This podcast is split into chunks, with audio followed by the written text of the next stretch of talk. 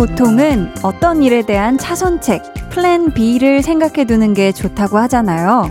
근데 일부러 대안을 세우지 않는 사람도 있대요. 그리고 무조건 처음 계획한 대로 되게 만드는 거죠.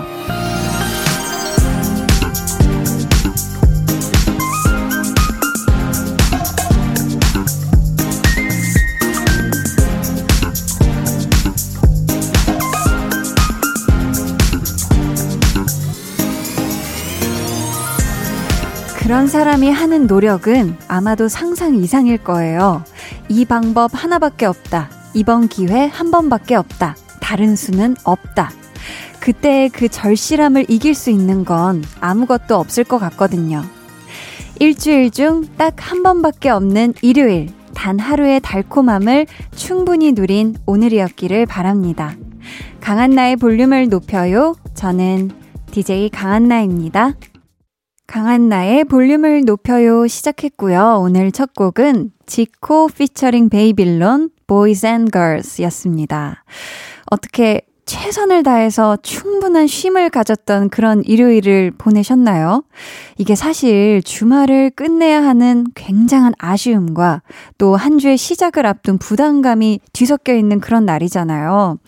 그래서인지 또 마냥 늘어지게 쉬는 게 의외로 잘 안 되는 것 같기도 해요, 일요일에. 근데 또 그렇다고 일주일에 하루뿐인 이 소중한 일요일을 불편하게 마무리하는 건 너무 억울하잖아요. 오늘 밤 여러분이 잠자리에 드는 그 순간까지 플랜 B는 없다. 이렇게 생각하시고 휴식의 달콤함만 느끼셨으면 좋겠어요. 아, 네. 오늘이 또 3월 14일 화이트데이였잖아요. 일요일에 거기다가 또 화이트데이까지 더해져서 굉장히 달달한 아주 당도 높은 그런 날이었을 것 같은데 이런 sweet day와 참 잘 어울리는 배우가 있죠. 아마 여성분들 중에는 이분이 첫사랑이었던 분들도 적지 않을 것 같은데요. 시대의 아이콘, 레오나르도 디카프리오. 아, 이름만으로도 참 아주 황홀합니다. 이번 주 배우는 일요일의 주인공이거든요. 잠시 후 2부에서 백은하 소장님과 함께 공부할 거니까 기대해 주세요. 방에 혼자 누웠어. 너는 잠들 수 없고, 유난히 심심하다면, 그게 Volume up. 노래가 듣고 싶고, 얘기를 나누고 싶어. 그럼 누가 생각나? 너의 volume up. 강한나의 볼륨을 높여요. Volume up, tension up, listen up. 네, 여러분은 지금 강한나의 볼륨을 높여요. 듣고 계시고요. 저희는 아이콘입니다. 예. 하얗게 쟤만 남았죠? 하얗게 쟤만 남았죠? 하얗게 쟤만 남았죠? 아 그렇게 하네. 하얗게 쟤만 남았죠 하얗게 쟤만 남았죠 하얗게 쟤만 남았죠 왜, 왜, 왜, 응원법 만들어주세요 하셨거든요. 우리 왜? 왜? 우리 왜? 왜? 왜? 왜? 왜? 왜? 이거 뭐? 어, 괜찮아. 어, 괜찮은데요?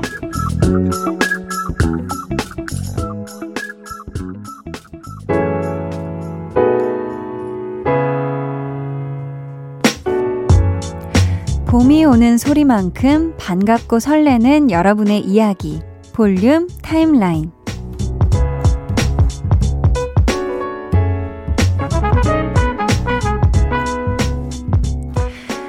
아, 이제 정말 봄이어가지고 다 여기저기 봄맞이를 굉장히 다양하게 하고 있는 것 같은데요. 저는 TMI로 봄맞이로 오늘 아주 봄봄한 분홍색 반짝거리는 네 pedi를 했는데요. 발톱 색을 바꿨는데요.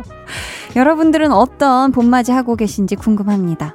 7303님이 행복 뭐 있나요? 깨끗하게 청소해 놓은 방에서 좋아하는 허브티 호록 하는 거. 요런 게 행복이죠. 히히. 요즘 허브티 즐겨 마시는데 넘넘 좋아요 하셨습니다. 아, 이 허브가 참 이 마셔도 좋고 그냥 향으로 맡아도 좋고 참 힐링이 되는 그런 아주 기특한 친구죠.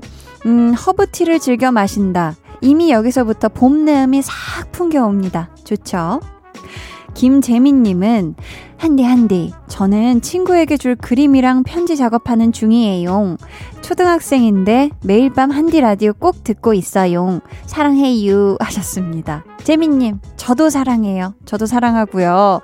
야 이 시간에 아 아직은 자기 좀 이르죠. 그래요. 재민님 죄송해요. 9시도 안 되는데 무슨 잠을 자래. 그쵸? 아무튼 친구한테 줄 그림. 자, 이게 또 손으로 뭐 그리고 색깔 칠하고 이 또 편지도 쓰고 굉장히 의미 있는 그런 어, 선물이 될 것 같으니까 재민님 아주 쓱싹쓱싹 예쁘게 잘 만들어서 친구한테 잘 선물하길 바래요. 박솔지님은 한디, 지인이 남자친구에게 화이트데이 사탕 바구니 받았다고 자랑하네요. 유유. 저도 내년에는 달달한 사탕 받고 싶어요. 하셨습니다. 아, 우리 솔지님, 사탕 좋아하세요? 아, 이거 뭐 제가 사드릴 수도 없고, 이거 참. 아무튼, 지인을 부러워하지 마세요. 아마 지인분이 이거 사탕 바구니 또 다 드시지도 못해, 혼자. 너무 달아가지고. 아무튼 우리 솔지님 내년에는 이 원하는 대로 바라는 대로 꼭 이루어지시길 사랑하는 남자친구에게 사탕 그냥 한가득 받으시길 한디가 응원하도록 하겠습니다. 저희는 노래 듣고 볼륨 타임라인 이어가 볼게요. 아우 달달해라. 러블리즈의 Candy Jelly Love 들을게요.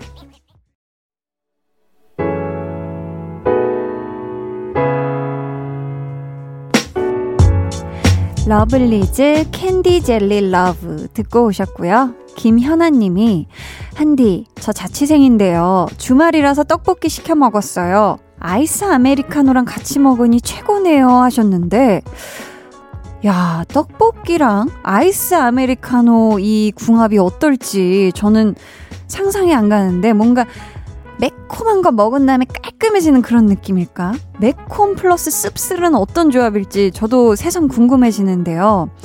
사실 저는 뭐 떡볶이 하면 기본 이제 튀김을 찍어 먹고 튀김을 간장에도 한번 찍어 먹고 떡볶이 국물에도 살짝 한번 찍어 먹어보고 요런 것도 좋아하고요. 떡볶이 한 입, 어묵 국물 한 입, 떡볶이 한 입, 어묵 한 입, 요렇게를 또 즐깁니다. 네. 3163님이요. 갑자기 삼각김밥이 너무 먹고 싶어서 편의점에 갔다가 돌아오는 길이에요. 하셨습니다. 아, 와, 저는 그러고 보니까 편의점에 스스로 안 간 지가 굉장히 오래된 것 같은 게 주로 저희 집 아래 공판장이 있거든요. 그래서 거기서 뭔가 한 번에 많이 많이씩 사고 편의점에 그러고 보니까 최근에 잘 안 가게 된 것 같은데 저는 되게 요즘 유행 중인 어떤 원래 밀가루 사에서 만들었다는 그 맥주 있죠. 그게 굉장히 어떤 편의점엔 있고 없다고 해서 궁금해서 사보고 싶긴 한데 아무튼 역시 편의점 하면 삼각김밥이죠. 무슨 맛으로 드셨죠? 전주비빔? 참치 마요? 아무튼 맛있는 거 잘 골라 드셨길 바라겠고요. 6401님은 개강으로 바쁜 3학년 대학생이에요. 눈 깜빡할 사이에 대학 고학년이라니, 유유. 슬슬 걱정하고 신경 쓸 일이 늘어나기 시작했어요, 유유. 그래도 힘내볼게요. 볼륨 들으면서 과제도 공부도 열심히 해볼게요. 하셨습니다. 아. 그치만, 음, 3학년이시면 아직도 한 학년 더 남으신 거잖아요. 그러니까 지금은 그냥 지금 또 눈앞에 해야 될 과제들, 이런 것들을 또 잘 해나가시는 게 먼저 해내야 될 것들을 잘 해나가시다 보고, 보면 또 이제 4학년이 되잖아요.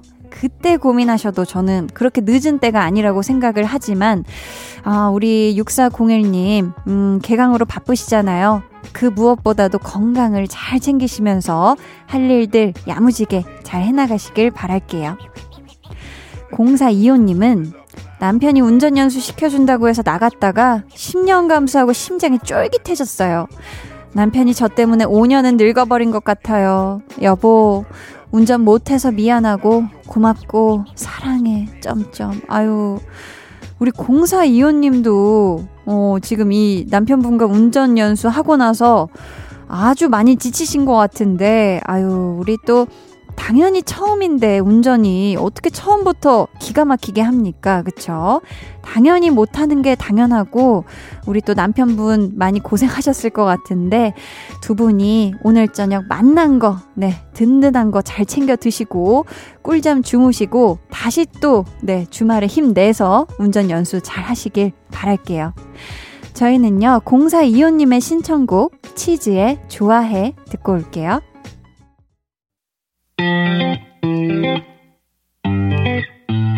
여러분은 지금 강한나의 볼륨을 높여요 듣고 계시고요. 저는 한나 언니의 짱 절친 아이유입니다.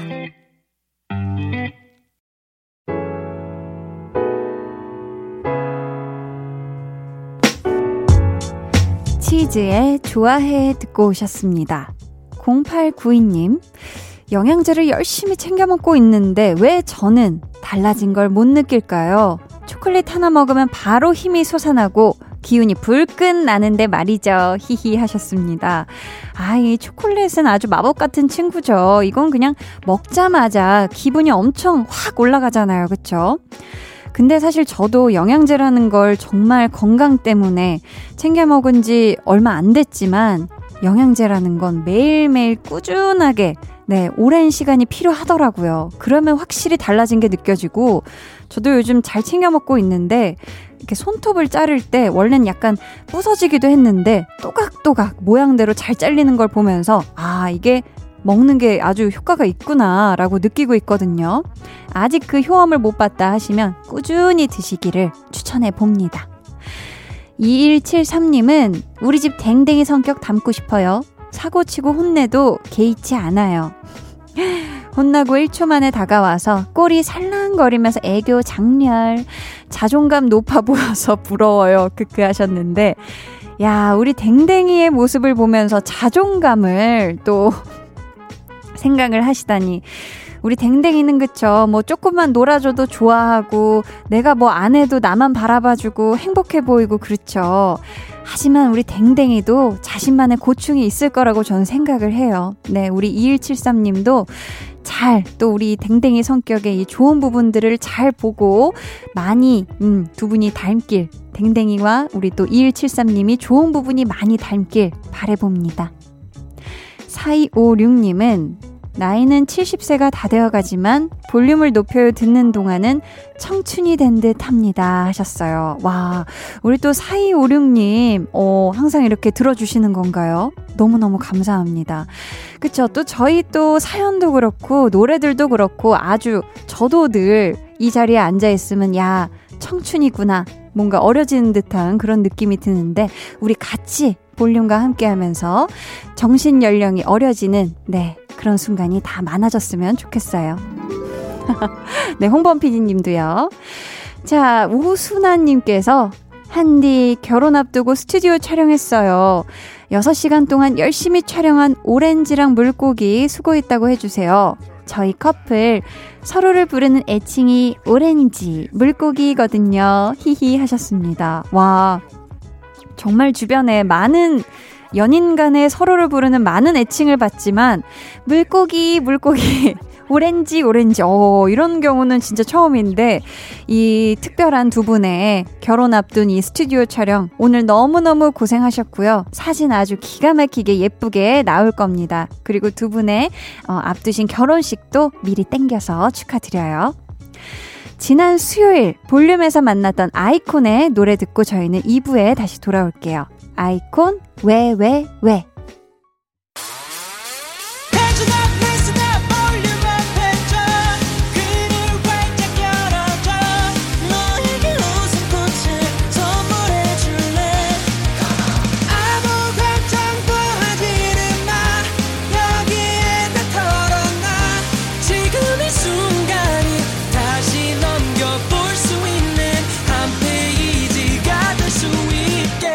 강한나의 볼륨을 높여요.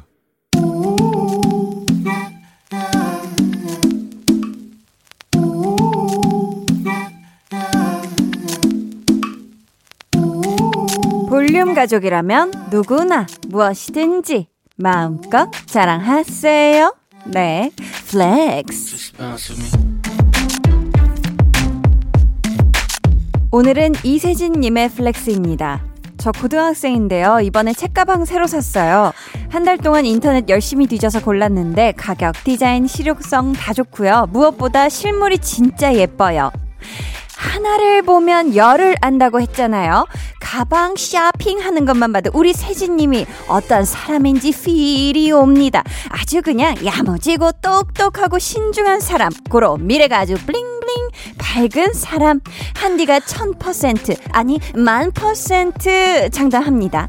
우리 세진님께 당부 하나만 드릴게요. 그저 이대로만 이대로만 차라다오 오구오구 flex.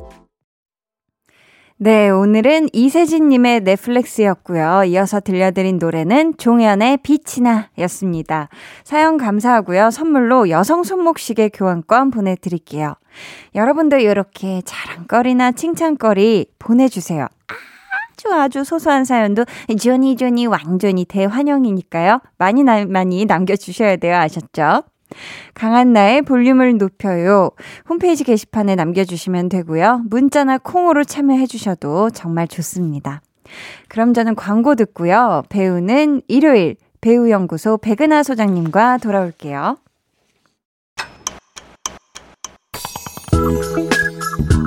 매일 저녁 8시 강한 나의 볼륨을 높여요. But instead I stand still, heart cracking. Those little curls on the back of his head bouncing as he steps out of my life. Whatever. 영화 타이타닉에 이런 대사가 나옵니다. 전 필요한 건 전부 가졌어요. 제가 숨 쉴 공기와 그림 그릴 종이도 있죠. 더욱 행복한 것은 하루하루가 예측 불가능이며 누굴 만날지도 모르고 어딜 갈지도 모른다는 거죠. 예측 불가능한 배우들의 behind story를 들을 수 있어서 더 행복한 시간. 배우를 배우는 일요일.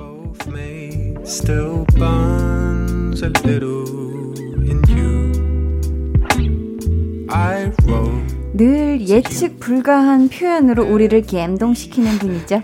배우 연구소 백은하 소장님, 안녕하세요. 감동, 감동입니다. 아, 감동, 감동. 아니, 오늘 화이트데이라서 그런지 오늘 굉장히 사탕사탕하게 캔디 캔디한 또 줄무늬 옷을 입고 오셨어요. 어렸을 때 본 사탕 같기도 하고. 이걸 좀 동그랗게 만들면 어, 되겠죠? 동그랗게 부술리면 내가 어렸을 때 본? 어, 네. 사탕 같은 또 느낌으로 오셨는데, 네. 방금 전해드린 대사에서 주인공은 숨 쉴 공기, 그림 그릴 종이만 있으면 모든 걸 다 가졌다라고 이야기했잖아요. 아, 되게 꽃보다 남자 대사 같지 않아요? 그죠? 뭐 바람만 있으면 바람만 돼. 있으면 되죠. 네 네. 소장님께 혹시 그런 물건이 있다면 뭘까요? 숨 쉬는 배우 글 쓸 수 있는 사과 패드. 사과 패드. 아, 3월 14일 오늘이 화이트 데이예요. 어허. 해서 전 세계의 여성들이 사랑하는 이분을 오늘의 배우로 선정을 해보았습니다. 앞에서 대사로 만나본 영화죠. 타이타닉의 주인공이자 오늘의 배우 목소리부터 만나볼게요. Jay, you can't repeat the past. Can't repeat the past. No. Why, of course you can. Of course you can. 네, 영화 위대한 개츠비 한 장면이고요. 마치 영어 듣기 평가 같았어요. 맞아요. 근데 디카프리오 의 목소리였죠. 네, 오늘의 배우 레오나르도. 디카프리오입니다. 아니 아니요. 아니 근데 아우, 이제 너무 좋았어요. 디카프리오가 정말 그 코 이렇게 비음을 주로 쓰잖아요. 아. 네, 네, 네. 근데 제가 비음 쓰는 남자들한테 좀 어렸을 때부터 약해서. 아. 예, 그 구창모 선배님부터 시작해서 구창모 구창모라는 그 가수가 계셨어요. 아, 네, 네. 희나리 뭐 이런 노래를 부르셨던 어, 그분이 있는데 그분부터 네. 시작해갖고 약간 콧소리로 노래를 부르는 사람들을 굉장히 좋아하는데 네. 실제로 디카프리오는 지금도 아마 이렇게 목소리만 들어도 어. 아 디카프리오다라고 어. 생각하실 정도로 네. 굉장히 매력적인 비음을 가지고 있는 그런 배우. 죠 그래서 네. 살짝 이게 나이가 든 이후에도 이 음. 비음 때문인지 네. 조금 더 어려 보이는 목소리처럼 느껴지기도 하죠. 아, 일부러 그럼 이거 고칠 필요 없겠어요, 그쵸? 응, 그럼요. 어, 절대로 자, 안 돼요. 절대- 시그니처. 절대 안 된다고. 절대 안 됩니다. 자, 그럼 필모그래피 저희 살펴볼까요?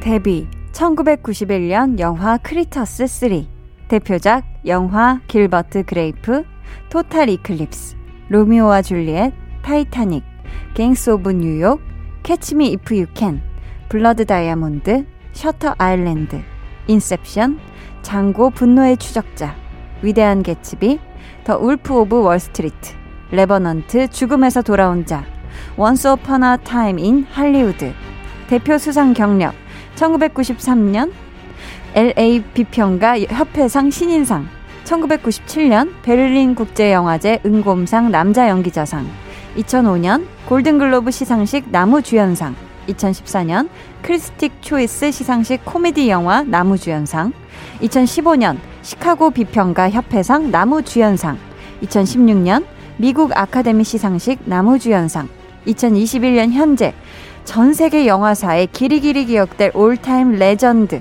레오나르도 디카프리오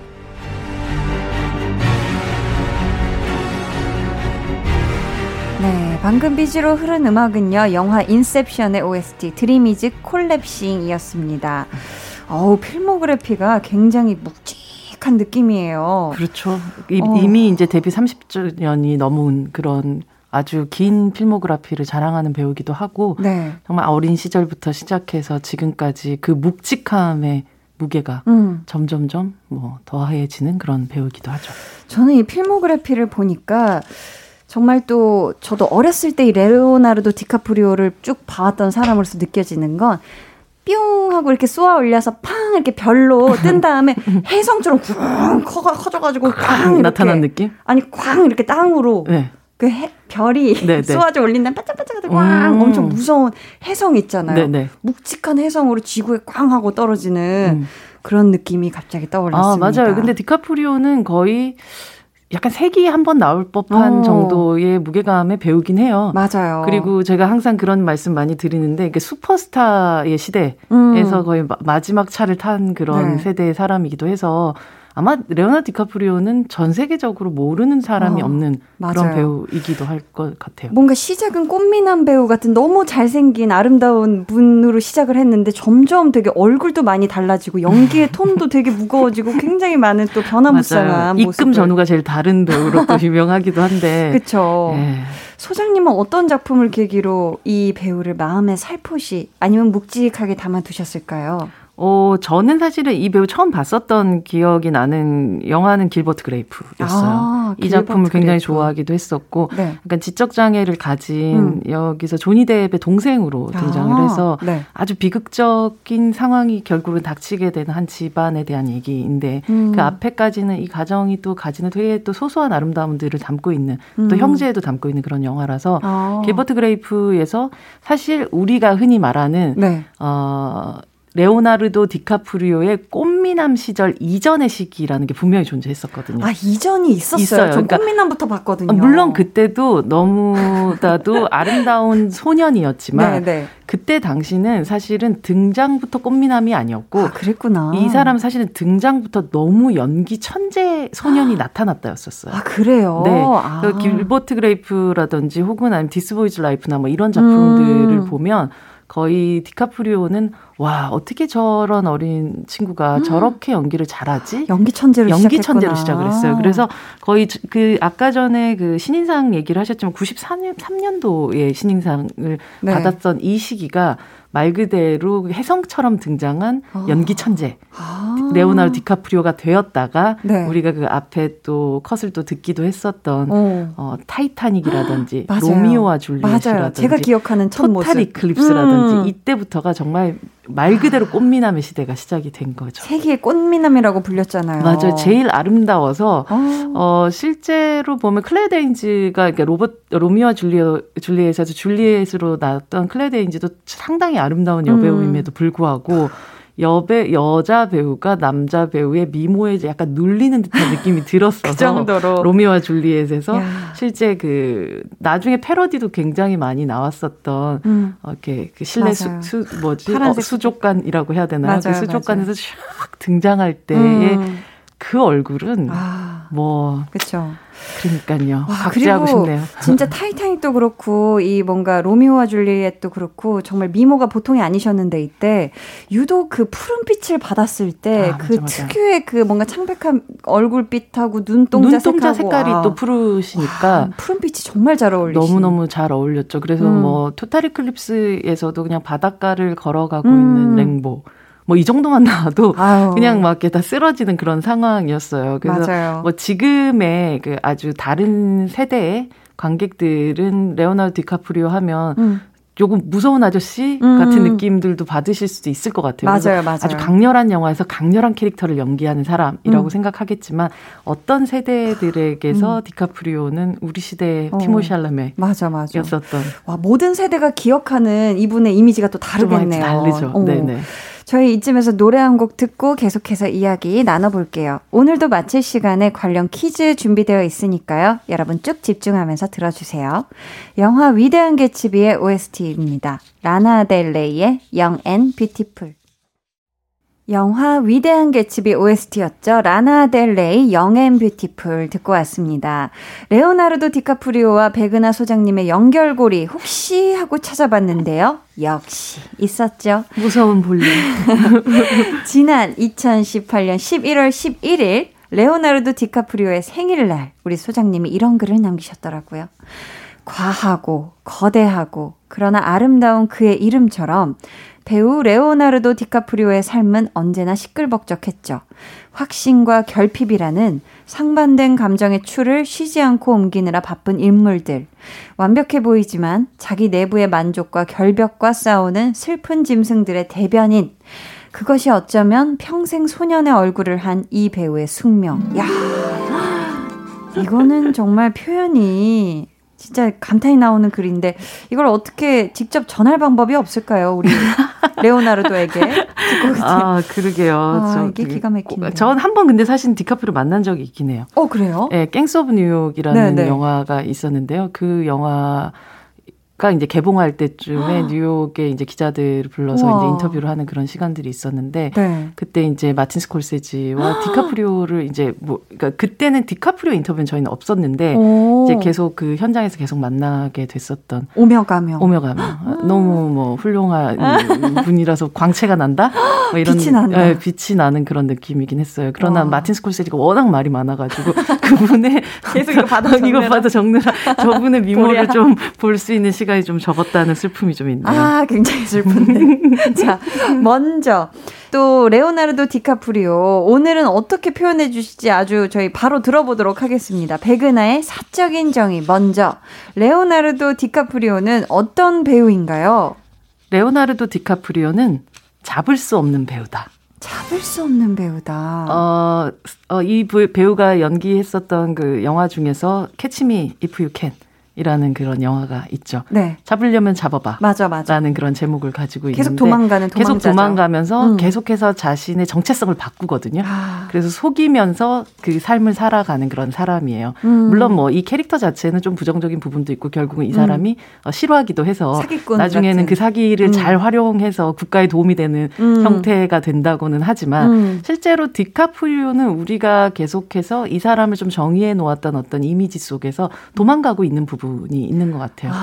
꽃 아주 그러니까 연기 천재인 꼬마라고 생각했었던 음. 사람이 갑자기 꽃미남이 돼서 전 세계 여성들의 사랑을 받게 되고 음. 그리고 뭔가 조금은 이렇게 각진 혹은 엣지 있는 캐릭터들을 더 좋아하나라고 생각했지만 뭐 사실은 그 어 뭔가 타이타닉 같은 그런 대작 같은 데 출연을 한다거나 네. 혹은 이제는 이렇게 대작의 스타니까 이 사람이 이런 길을 가지 않겠지라고 생각하는데 굉장히 센 캐릭터에 갑자기 출연을 하고 몸을 굉장히 혹사시키는 역할을 한다거나 음. 그렇게 조금씩 조금씩 우리가 잡을 것 같다고 생각되는 이미지에서 자꾸 도망을 가고 있는 아. 사람인 것 같아요. 그래서 캐치미 이프 캔 하면서 네. 계속 도망가고 있는 그 이미지. 아. 그래서 잡을 수 없는 배우. 음. 그래서 사실은 계속해서 쫓아가고 싶은 배우기도 한 것 같아요. 저도 정말 비슷한 생각을 한 게 이 연기하실 때 모습을 보면 네. 계속 뭔가 이렇게 왜 야생동물 있잖아요. 야생동물이 아. 우리에서 팡 이렇게 뚫고 스스로 맞아요. 물어 뜯고 나와가지고 막 네네. 계속 달리고 있는 듯한. 맞아요. 그래서 연기를 보면서도 계속 어디론가 달려가고 있는 듯한 그런 느낌이 들어가지고 정말 방금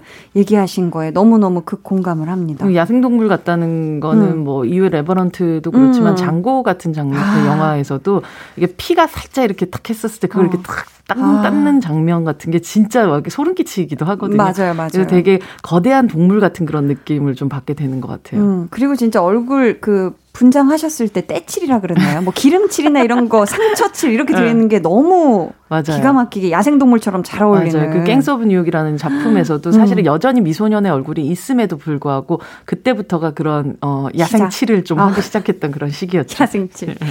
디카프리오가 또 2016년 아카데미 시상식 나무주연상을 수상하고 이런 말을 해서 화제가 됐어요. 우리가 지구에 산다는 사실을 당연하게 여기지 맙시다. 저 또한 오늘 밤을 당연하게 여기지 않겠습니다. 이렇게 또 환경을 생각하는 사람으로도 유명한데요. 어떤 사람인가요? 레오나르도 디카프리오는. 레오나르도 디카프리오는 음. 이름이 곧 수식인 사람이다. 아. 그러니까 사실은 레오나 디카프리오는 결국은 어, 배우로서도 존재하지만 음. 이 사람이 하나의 그냥 아이콘이 되어 음. 있는 사람인 것 같아요. 음. 그게 환경 문제라든지 뭐 사회에 대한 어떤 발언들을 하는 순간에도 그냥 이거는 레오나르도 디카프리오가 했기 때문에 가지게 아. 되는 무게감 어. 혹은 그것의 주목도라는 음. 게 있어질 수밖에 없잖아요. 그쵸. 그러니까 자기의 인생 자체가 아이콘이 될 수밖에 없는 사람의 운명이라는 걸 음. 이미 어린 시절부터 받아들인 사람인 것 같아요. 음. 그래서 이름이 곧 수식이고 디카프리오가 뭘 한다라는 아. 것은 굉장히 중요한 부분이 되어 버린 것 같아요. 음. 근데 디카프리오는 이름 자체도 사실은 굉장히 특별하지 않나요? 그렇죠. 그또 레오나르도 다빈치를 보고 보는 맞아, 순간 맞아. 엄마가 막 배에서 음. 막 발길질을 해가지고 애 이름을 그렇게 지었다라는 아, 그런 그래요? 얘기도 있고요. 아, 그래서? 네.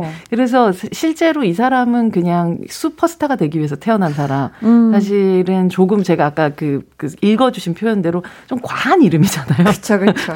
과한 이름이고 너무 그냥 일반인가 뭐 김철수 같은 어. 그런 느낌의 아주 다정한 이름이 아니잖아요. 맞아요, 맞아요. 근데 이 사람은 그냥 그렇게 태어난 것을 그냥 받아들이고 음. 그 자신의 운명을 어떤 방식으로 쓰어, 쓰, 써야 하는가에 음. 대한 고민을 하고 결국 그것이 이제 말씀하셨던 그런 환경 문제라든지 음. 다양한 부분에 대해서 이슈가 되는 부분에 대해서 발언하는 사람으로 음. 살아가고 있는 것 같아요. 음. 자, 저희는 이쯤에서 노래 한 곡을 듣고요. 3부로 돌아올게요. 레오나르도 다, 디카프리오가 다빈치라고 할 뻔했네. 레오나르도 디카프리오가 연기를 굉장히 잘하시잖아요. 그래서 이 노래 들려드립니다. 기리보이 헤이즈의 연기.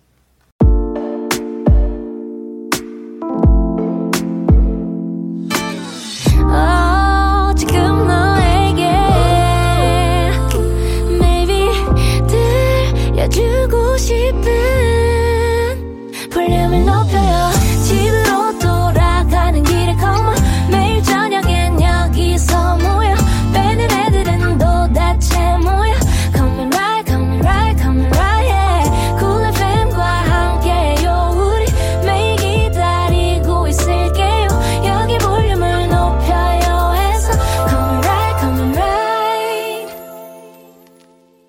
강한나의 볼륨을 높여요 3부 시작했습니다. 배우는 일요일 배우연구소의 백은하 소장님과 함께하고 있고요. 오늘의 배우는 레오나르도 디카프리오입니다.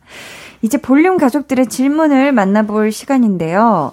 디테 카프리오 님이 여러 번의 노미네이트에도 불구하고 아카데미와 참 인연이 없었던 디카프리오. 2016년 25년 만에 아카데미 남우주연상을 수상했죠. 아카데미는 왜 그렇게 디카프리오에게 짜게 군 걸까요? 부들부들.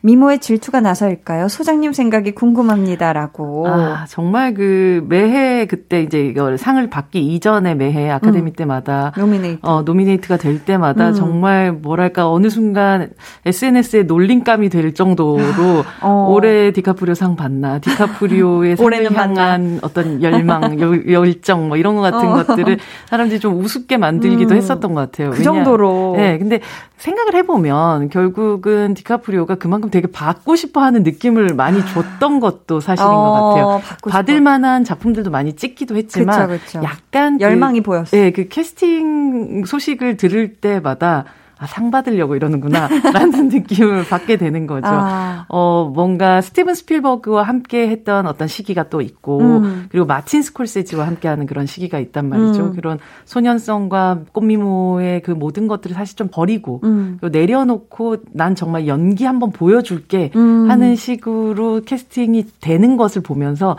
팬들 입장에서는 우리가 보고 싶은 디카프리오는 저런 게 아닌데라는 약간의 반발심과 아. 동시에 본인은 연기로서 다른 방식으로 음. 좀 증명해 보이고 싶어하는 어떤 음. 욕심 같은 것들이 부딪히면서 어, 네. 결국 약간 이런 결과들이 계속 벌어지게 됐던 것 같아요. 근데 음. 항상 그냥 상을 받아도 특별히 이상하지 않을 정도의 연기들을 해왔는데도 맞아요, 불구하고 맞아요. 이걸 계속 못 받게 된 거죠. 유독 상복이. 유독 상복이 없는 음. 사람이었던 것 같아요. 근데 이 레버넌트로 나무 주연상을 수상했잖아요. 그쵸. 또 소장님이 2016년 아카데미 시상식 생중계 해설을 맡으셨는데 맞아요. 이때 당시 이 디카프리오의 나무 주연상 수상을 예상을 하셨을까요? 이때는 어떠셨어요? 기원했었고요, 사실은. 제발. 네, 근데 진짜 이, 이때 제가 했던 그 멘트가 있는데 네. 상을 딱 봤을 때 인류의 염원이 이루어졌습니다라고 얘기했어요. 기억이 나요. 인류의 염원이 그러니까 이제 제발 한번 좀 타자. 어. 야, 타자. 상 한번 타자. 좋겠는 마음. 이제 이 상을 넘어가야 네. 디카프리오가 다른 생각을 할 것 같아. 차라리 아 막 곰에 뜯기고 이제 이런 거 힘들고 막 야생에서 막 이제 떼칠도 많이 하셨고 아, 그러니까요. 그래서 아. 이제 조금 편안해지지 않을까. 디카프리오에게 상이라는 거. 연기상. 예, 연기상이라는, 이 아카데미 연기상이라는 그걸 한번 좀 넘게 만들어 주자라는 어. 그 염원들이 정말 원기옥처럼 막 모였던 시기였던 것 같아요. 그래서 음. 정말 모든 사람들이 뭐 저는 사실 이 시기에 어, 디카프리오보다 더 그전 연기들도 더 좋다고는 생각해요. 어, 근데 네. 이 레버넌트라는 영화에서 보여줬었던 어떤 육체의 음. 그 어, 도전 끝판왕. 같은 것들이 정말 어 상을 주지 않을 수가 없는 그런 상황으로까지 음. 가게 됐던 것 같고 네. 너무나도 기뻐서 저도 진짜 소리를 질렀었죠. 근데 진짜 맞아요. 같이 했었던 이동진 평론가랑 둘이서 네, 네. 이렇게 소리 질렀었던 기억이 납니다. 야, 이어서 코너 속의 코너 가볼게요. 백은하의 신의 한수. 레오나르도 디카프리오 작품 중에서 소장님이 베스트로 선정한 영화. 저희 컷으로 먼저 만나볼게요.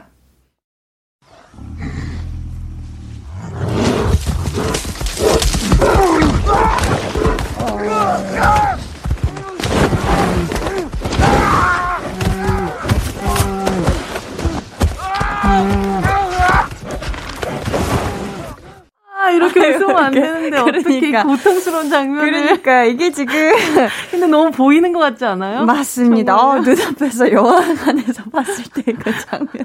이게 웃으면 안 되는 장면인데 와. 볼 때는 진짜 심각했어요. 어떻게 어떻게 하면서. 그쵸. 자, 이 영화 어떤 영화인가요, 소장님? 바로 네버넌트 죽음에서 돌아온 자. 아, 방금 소리로 들은 부분은 곰과 혈투를 벌이는 장면인데요. 이 곰이 또 연기를 굉장히 잘해서 화제였다고. 아, 그렇죠. 아. 이, 뭐 실제로 뭐 뜯긴 거는 아니지만, 와. 네. 이 19세기에 실제 했었던 네. 그 사냥꾼이에요. 어. 그휴 글래스라는 음. 사람의 실화를 바탕으로 만들어진 알레한드로 곤잘레스 이나리투 감독의 작품이었는데, 네. 이게 이제 이 사람이 그 동료들의 배신으로 음. 인해서 실제로 버려진, 그러니까 사실 음. 곰에 뜯긴 그 상태로 버려지게 되거든요. 맞아요. 그리고 자기 눈앞에서 아들이 살해되는 것을 음. 목격할 수밖에 없는 그런 정말 비통한 그걸 이렇게 갖고 있는 그런 남자를 연기를 해요. 네. 그래서 여러분들이 방금 들으셨던 이 괴성들은 곰과의- 공과의 혈투, 사투를 어, 이겨내는 그 모습인데 사실 이 장면이 굳이 필요했었던 이유는 정말 마지막 순간까지 이 휴글레스란 남자가 음. 왜 살아남겠다라고 음. 그렇게까지 처절하게 그. 버텼는지를 네. 보여주는 아주 중요한 장면이기 때문에 음. 이 사람의 몸 상태가 얼만큼 너덜너덜 걸레가 되었는가를 정말 이건 설명이 필요 없이 눈으로 보는 순간 아 와, 저도 곰과 그렇게까지 싸울 줄, 그렇게까지 뜯기고 그럴 줄은. 네, 곰이 이제 잡고 이제 덜, 덜 이렇게, 이렇게. 흔들잖아요, 완전히. 맞아요. 그런데 와, 저 사람, 그러니까 곰이 어느 정도 무섭다는 걸. 크기와 음. 어느 정도 위협적인 거라는 걸 우리가 정말 어, 예전에 뭐, 저, 가을의 전설에서 어. 잠깐 트리스탄으로 등장한 우리 뭐, 브래피트님과 함께 또 등장한 곰도 무시무시했지만, 음. 여기는 정말 실시간으로 눈앞에서 막 거의 3D로 그러니까요. 죽어 나가는 것 같은 느낌이었잖아요. 진짜 눈앞에 곰이 있는 느낌이었죠. 어, 정말 아. 몸이 아픈, 그 어, 보고 나가지고 내 몸이, 몸이 아픈, 아픈. 그런 느낌이었었죠. 뭐 말에 들어가는 장면도 있고 정말 맞아요. 난리 났었었는데. 말 속으로 정말 어떤 뭐 엄마의 자궁 안으로 들어가는 음. 사람처럼 이렇게 음. 들어가서 어, 이렇게 편안하게 맞아, 잠을 맞아. 자고 있는 그런 장면부터 시작해서 말 그대로 이 영화 속에서 이 휴글레스가 겪게 되는 고통의 대잔치죠. 맞아요. 네. 아, 이 영화를 신의 한 수로 선정해 주신 이유가 있다면요? 근데 그 해에 음. 사실 그 굉장히 막강한 나무주연상 후보가 있었어요. 그 사람이 바로 대니쉬 걸이라는 영화에 출연했었던 에디 레드메인이거든요. 제가 어. 또 뭐 정말 또 사랑하는 배우 중에 하나인데 너무 좋아했던 영화인데. 네, 그러니까 대니쉬 걸에서 에디 레드메인을 보면 굉장히 응축 된 감정과 아주 절제된 음. 움직임으로 음. 뭔가 이 최고의 세공술 음. 같은 걸 좀 보여주는 보석 작은 거 뭐 세공사처럼. 이런 느낌이라면 정말 맞아, 맞아. 레버넌트에서 레오나 디카프리오는 정말 어떤 최고조의 고통과 이 무한대의 어떤 움직임으로 어. 인간 배우가 할 수 있는 어떤 이 연기의 영역을 넓히는 느낌 같은 거예요. 그래서 이건 굉장히 어. 같이 똑같이 훌륭한 연기지만 굉장히 음. 다른 연기를 펼쳐 보이는 그런 두 사람이어서 음. 사실 정말 박빙이라는 생각을 했었고 네. 근데 결국은 이 어떻게 보면 연기의 폭을 더 넓혀준 음. 또 디카프리오에게 상을 그 해는 또 음. 수상을 하게 됐었던 것 같아요. 그래서 저는 그때 보면서 아 우리가 생각했던 디카프리오의 사이즈라는 건 음. 무궁무진 무한대로 넓어질 것이다. 아. 저 영화 속에 펼쳐지는 저 많은 로케이션만큼이나 음. 어, 디카프리오는 우리의 어떤 기대치나 혹은 예상 범주를 계속 벗어나겠다라는 음. 걸 확신하게 됐었던 그런 작품이기도 했었죠. 네. 저희 이쯤에서 노래 한 곡을 듣고 올 텐데요. 레오의 또 탈인간급 비주얼을 볼 수 있는 영화죠. 로미오와 줄리엣 OST 데지레의 I'm Kissing You 듣고 올게요. 데지레의 I'm Kissing You 듣고 왔습니다. 이번에는 백은하의 케미 한 수 만나볼 건데요. 레오나르도 디카프리오와 환상의 케미를 보여준 배우 어떤 분이죠? 실제 정말 정말 서로를 아끼고 또 친한 친구 사이기도 하고 두 편의 영화를 통해서 아주 상반된 방식의 연인의 관계를 보여주었던 음. 케이트 윈슬렛 입니다. 아, 케이트 윈슬렛. 네, 그 타이타닉이라는 작품에서 잭과 로즈로 음. 막 이- 잊을 수 없어요. 볼 때마다 눈물, 눈물이 그냥. 그리고 나서 11년 후에 음. 이 두 사람이 찍은 영화 레볼루셔너리 로드라는 음. 작품을 제가 정말 정말 정말 정말 좋아하는 아. 어, 작품인데요. 예, 타이타닉이 어떻게 보면 사고에 의해서 사랑을 하고 싶지만 음. 사랑을 더 이상 이어가지 못했던 안타까운 연인에 관련된 이야기라면 네. 11년 후 이제는 어느 정도 중년의 나이에 접어든 음. 케이트 윈슬렛과 그리고 레오나르도 디카프리오가 1950년대 뉴욕 교외에서 삶을 이제 막 시작한 신혼부부가 결국 자기들한테 그 시대가 요구했던 그 삶에서 벗어나지 못하고 음.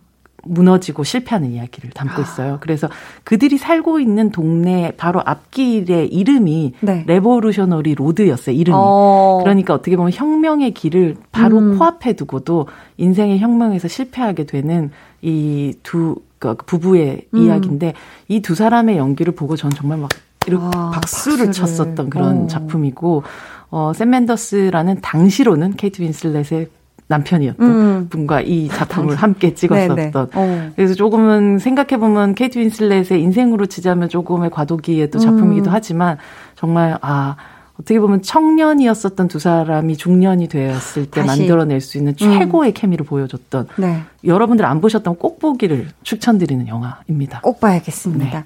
둘이 찐친으로도 유명한데 맞아요, 네. 디카프리오와 케이트 윈슬렛 아이의 또 대부이기도 대- 대부이기도 와, 하죠. 대단하네요. 네.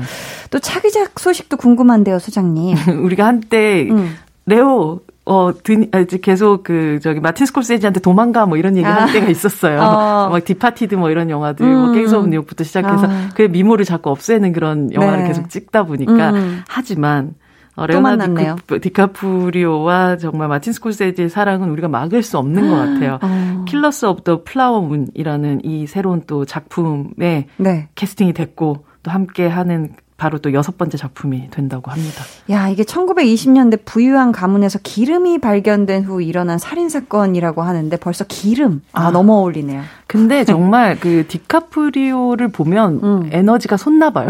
정말 음. 어, 이게. 지금 마틴 스콜세지도 나이가 이제 여든이 훨씬 넘은 그런 나이라서 이 에너지가 딸릴 법도 한데 정말 디카프리오한테 수혈을 받는 것 같은 느낌이에요. 그 에너지를. 에너지를. 네. 순간을 영원히님께서는 우리나라 배우 중에서 한국의 레오나르도 디카프리오 딱 한 명만 꼽아주실 수 있나요? 외모 말고 연기 스타일이나 행보가 닮은 배우면 좋겠어요. 라고. 한국의 레오나르도 디카프리오 누가 있을까요? 제가 이 생각을 좀 해봤는데 네. 사실 그러니까 외모 말고 어떻게 보면 연기의 행보적으로 봤었을 때 조금 비슷하다라고 생각되는 배우는 유아인 배우예요.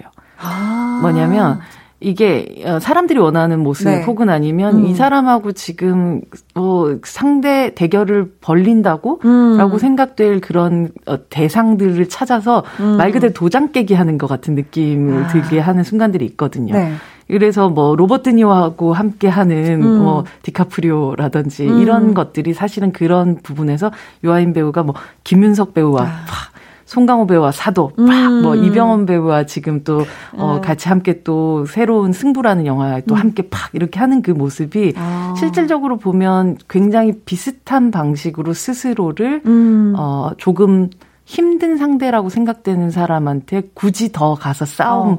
싸워서 어. 거기서 어, 생각지도 못한 어떤 결과물들을 얻으면서 성장해 나가는 음. 형태의 선택들을 하는 면에서는 아, 유아인 정말 배우 닮았네요. 굉장히 비슷하다는 생각을 해요. 어. 네. 자, 배우는 일요일. 오늘은요, 레오나르도 디카프리오에 대해 공부를 했는데요. 이제 퀴즈 내드릴게요. 정답 맞히신 분들 가운데 추첨을 통해 다섯 분께 문화상품권 선물 드리니까요. 소장님 말씀 집중해서 잘 들어주세요. 네, 레오나르도 디카프리오의 대표작 중 1997년에 개봉한 이 영화는요. 초호화 여객선 실화를 바탕으로 잭과 로즈의 사랑 이야기를 담았는데요. 뱃머리 위에서 back hug를 하는 명장면을 탄생시킨 이 영화의 제목은 무엇일까요? 보기 주세요. 1번 타이타닉, 2번 로미오와 줄리엣, 3번 위대한 개츠비. 자, 보기 한 번씩만 더 주세요. 네, 1번 타이타닉, 2번 로미오와 줄리엣, 3번 위대한 개츠비. 네. 띠라라, 리리라라 장면이 떠오르는 영화 제목입니다. 정답 보내주실 곳은요. 문자번호 샵8910, 짧은 문자 50원, 긴 문자 100원, 어플 콩 마이케이는 무료로 열려 있습니다. 레오나르도 디카프리오와 브래드 피트의 케미를 볼 수 있는 영화 Once Upon a Time in Hollywood OST The Bob Seger System의 램블린 갬블린 맨 들으면서 소장님과 인사 나눌게요. 안녕히 가세요. 다음 주에 봬요.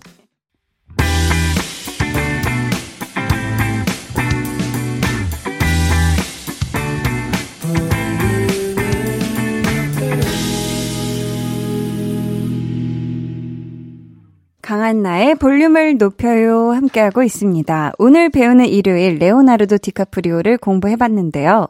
초호화 여객선 실화를 바탕으로 한 레오나르도 디카프리오의 대표작 제목은 무엇인지 퀴즈를 드렸죠. 정답은 1번 타이타닉입니다.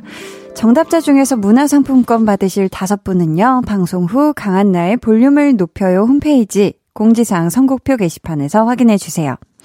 오늘도요, 볼륨의 마지막 곡, 볼륨 order song 주문받을게요. 오늘 준비한 곡은요, 정은지 피처링 하림의 하늘바라기입니다.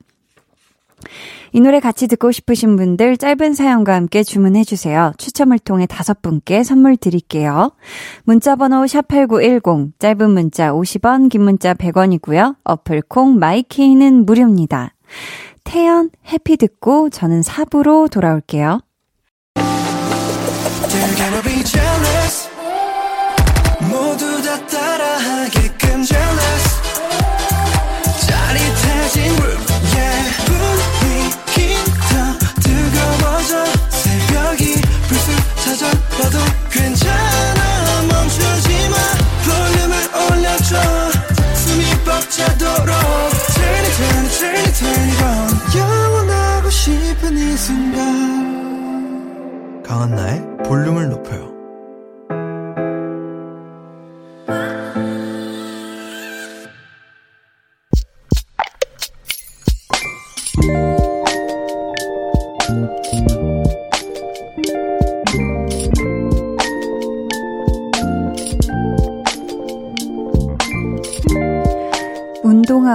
돌아오는 길.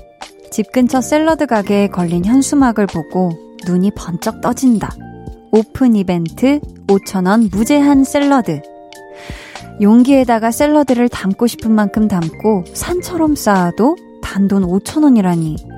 dieter가 이런 기회를 놓칠 수 없지. 후다닥 들어가서 샐러드를 잔뜩 포장해왔다.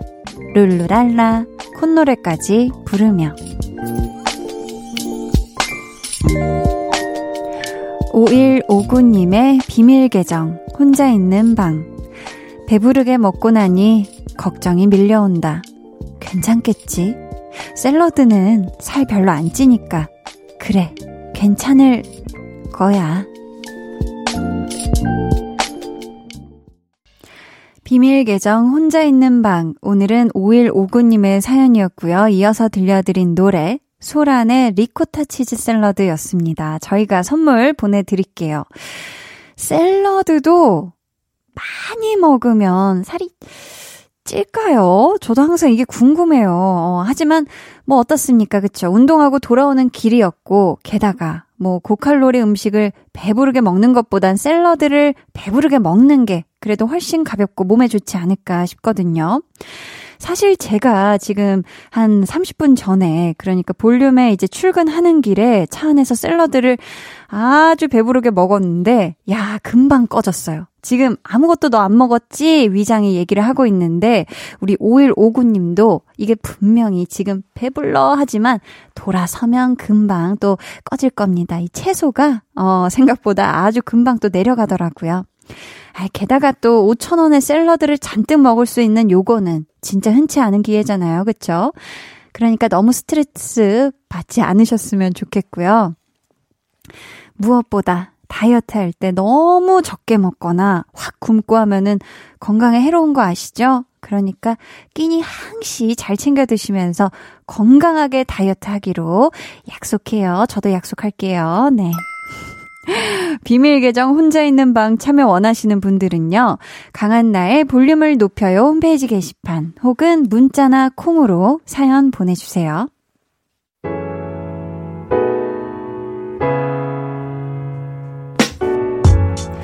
3153님, 다이어트를 안 하는 게 다이어트라더니, 요요가 정말 무섭네요. 살이 정확히 두 배 더 쪘어요. 흑유, 흑유.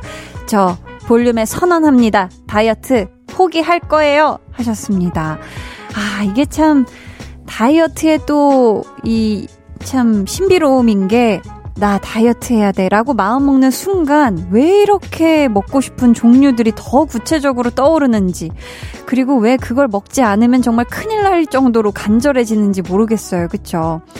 맞아요. 3153님 차라리 이 마음을 비우고 나는 다이어트 하는 게 아니야. 그냥 식단을 조금 바꿔보는 것 뿐, 뭐, 약간 이런 식으로. 살짝 건강을 챙기는 것일 뿐, 이런 식으로 마음을 가볍게 하시면서 건강해지시길 바라겠습니다.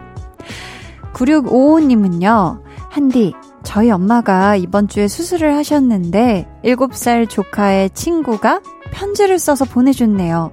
애들이 정말 기특하죠? 하셨는데, 아이고, 너무 귀여운 손편지로, 할머니, 저는 어, 누구누구 친구예요. 누구누구한테 뭐 아프시다고 들었어요. 아프지 마세요 하면서 큰 하트도 그려주고, 와, 이게 너무 마음이 예쁘네요. 와, 우리 또 7살 조카의 친구, 나중에, 음, 아주 맛있는 거 사주면 좋을 것 같습니다. 우리 또 9655님의 어머님도, 어, 수술하신 거 잘 회복하시길 바랄게요. 정혜란님, 3월이 됐는데도 저희 가게는 한겨울처럼 한기가 돕니다. 꽃피는 3월, 우리 가게에도 봄 향기 가득한 예전의 모습으로 돌아오길 오늘도 기대하면서 다시 파이팅 해봅니다 하셨어요. 아, 우리 정혜라님, 음, 분명히 따수분 봄이 우리 혜라님 가게에도 찾아올 겁니다. 어, 지금처럼 해주시는 거, 우리 또 고객분들도 찾아오시는 분들도 분명히 아실 거고요. 우리 혜라님, 지치시지 말고 기운 내셨으면 좋겠어요. 저희는요, 정혜라님이 신청해주신 성시경의 너는 나의 봄이다. 듣고 올게요.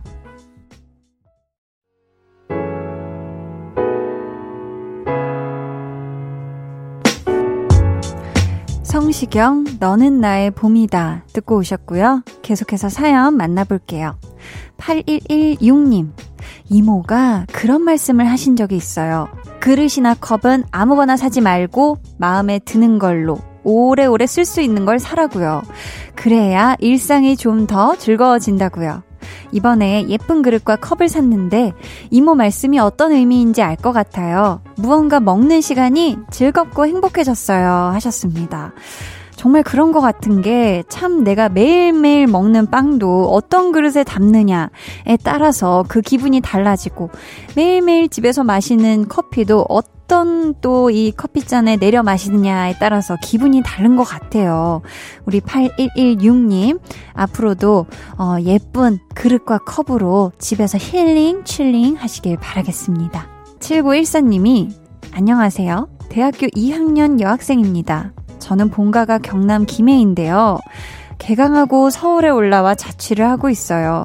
혼자 저녁을 먹으며 부모님과 전화를 하는데 엄마가 해주신 집밥이 너무 먹고 싶더라고요. 유유, 집에 가고 싶어요. 하셨습니다. 아우, 우리 또 7914님. 이제 개강한 지 얼마 안 됐잖아요. 그쵸? 그래서 해야 될 것도 많고 바쁘고 이러면 분명히 먹을 거 제때 잘 못 챙겨 먹을 거란 말이에요. 그쵸? 그러면 또 더더욱 부모님 생각이 간절할 텐데 그래도 음, 또 쉬는 날이 되거나 아니면 좀 뭔가 방학 느낌이다 할 때, 어, 뭐 3일 연속 쉰다 할 때 꼭, 네, 부모님 시간 된다면 찾아뵈러 내려가면 좋겠고, 상황이 여의치 않다 하면은 전화로라도, 네, 우리 또 부모님의 이 따스움을 많이 느끼시길 바라겠습니다. 아무리 개강하고 바빠도 잘 챙겨 드세요. 아셨죠? 0523님은, 한디, 저는 귀촌한 사람입니다. 도시에서 회사 다닐 땐 사람에 치이고 일에 치이고 스트레스가 많았어요. 결국 5년 다닌 회사에 사표를 쓰고 작년에 귀촌해서 농작물 재배 방법을 배우고 마을 어르신들에게 이것저것 배우면서 정착한 지 1년이네요. 처음엔 두려움도 많았지만 지금은 마음이 편안합니다. 그리고 이번에 마을 청년 회장이 되어 책임감도 막중해졌습니다. 귀촌 생활하면서 한디 목소리 듣는 게 제 소소한 재미랍니다 하셨어요. 야, 정말 대단하시네요. 5년 다닌 회사에 사표를 쓰고 완전하게 새로운 진짜 이 농작물 재배 방법을 배우신 거잖아요. 음, 어우, 정말 대단하시고 앞으로 또 이 또 농사일 지으시면서 힘든 일들 있으실 수 있겠지만 잘 해나가시길 한디가 응원할게요.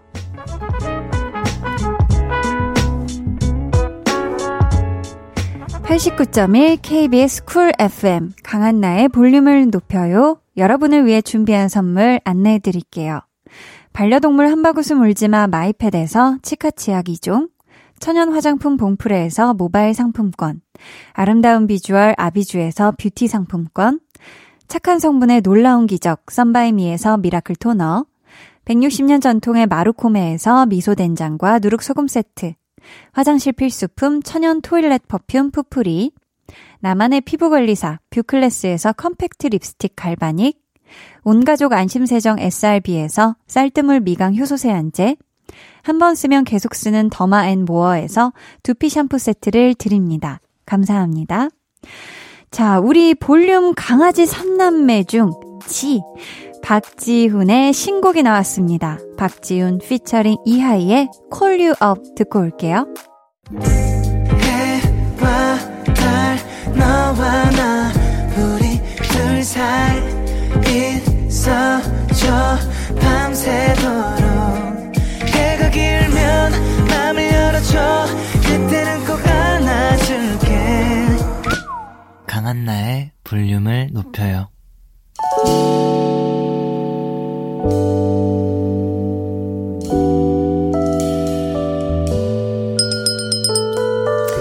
같이 주문하신 노래 나왔습니다. 볼륨 오더송.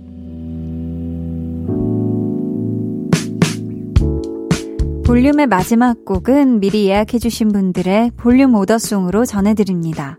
오늘 준비한 order song은요, 정은지 피처링 하림, 하늘바라기입니다. 이 노래 끝곡으로 전해드리고요. 당첨자는 방송 후에 강한나의 볼륨을 높여요 홈페이지 선곡표방에 올려둘 테니 꼭 확인해주세요. 내일은요, 볼륨 valet talking! valet man 유재환 씨와 재미난 꽁트도 하고, 여러분의 속마음도 속 시원하게 전해드리니까요. 기대해 주시고, 많이 많이 놀러와 주세요.